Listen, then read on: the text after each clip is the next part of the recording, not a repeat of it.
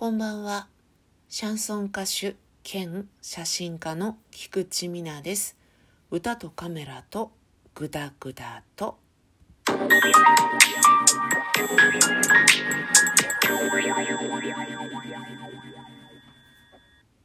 本日は愚痴までいかないですね。ぼやき。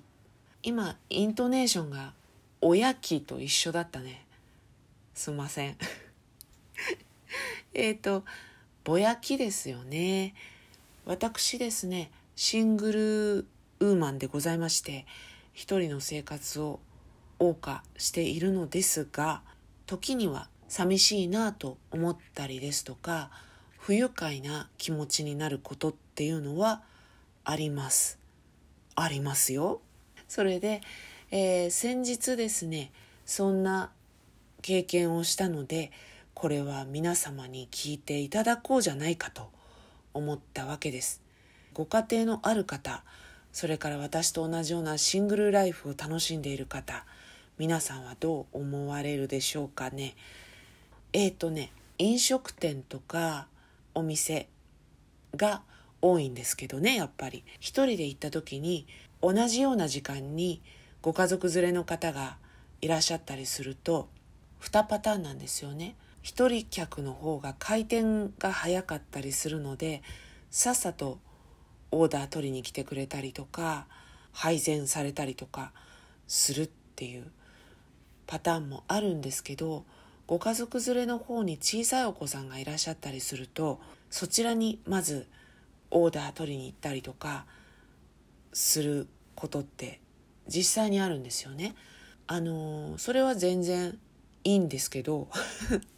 本当にいいんですけど人情としてオーダー取りに来てくださったりした時に「お待たせしてすいませんでした」とか言っていただけると結構私も「いや全然大丈夫ですよ」みたいなむしろあちらのご家族の方どんどん優先してくださいねなんて言いたくなっちゃうんですけど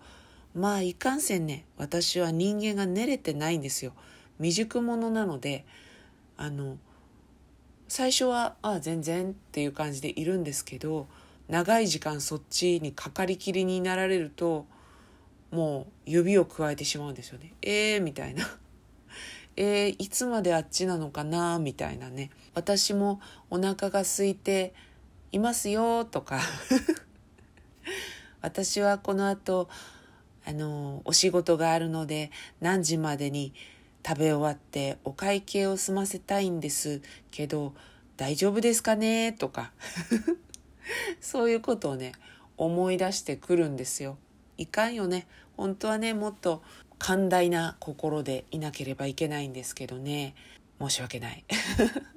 あのなんでこういうことを思ったかっていうと実際にこの間そうされたからっていう。非常に分かりやすい理由でですねえー、今日それをお話ししてるんですけどね。あのスターバックスでは全然ないんですけどスターバックスのあの漢字を思い出していただけるといいんですよね。最初にレジでオーダーをしてで受け取り口はあちらですみたいなそういうところなんですよ。でまず私がオーダーをして後に小さなお子様を2人ぐらい連れたご家族が注文されたんですよね。でまあ順番としては私が先なので「お待ちください」って言われて「はい」って言ってあの待ってたらなかなかやっぱり時間かかってでしかもねその時私飲み物ぐらいしか頼んでなくてね食べ物は全然頼んでなかったんですよ。それで次のそのご家族連れは、まあ、割とお食事モードっていうかだからちょっと中の事情はわからないですけど、まあ、ささっと飲み物をパッと出しちゃった方が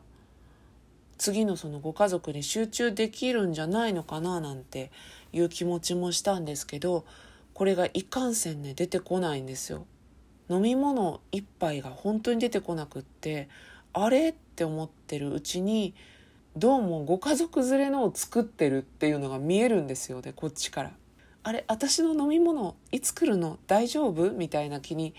なってるんですよね。しかも受け取り口でお待ちくださいなので席にもついてない状態なのであれあれあれみたいな感じなんですよね。そしたら結局ねご家族のが先に呼ばれたんですよ。で結構な量なんですよ。4人分だから。4人分の食事だからね。こっち優先されたよなーって思うんですけどでもまあ次はね「あすいません」とか言って飲み物パッと出してくれればいいかなと思って待ってたんですけどそしたらそのまた次もご家族連れだったんですよ。で今度そっちにかかり始めたのが見えたんですよね。あれ私忘れられてんのかなって思い始めてどうしよっかなってスマホ出してうん何分になったら言ってみようかなって思って結局ね10分ぐらい待ったんですよ飲み物1杯をで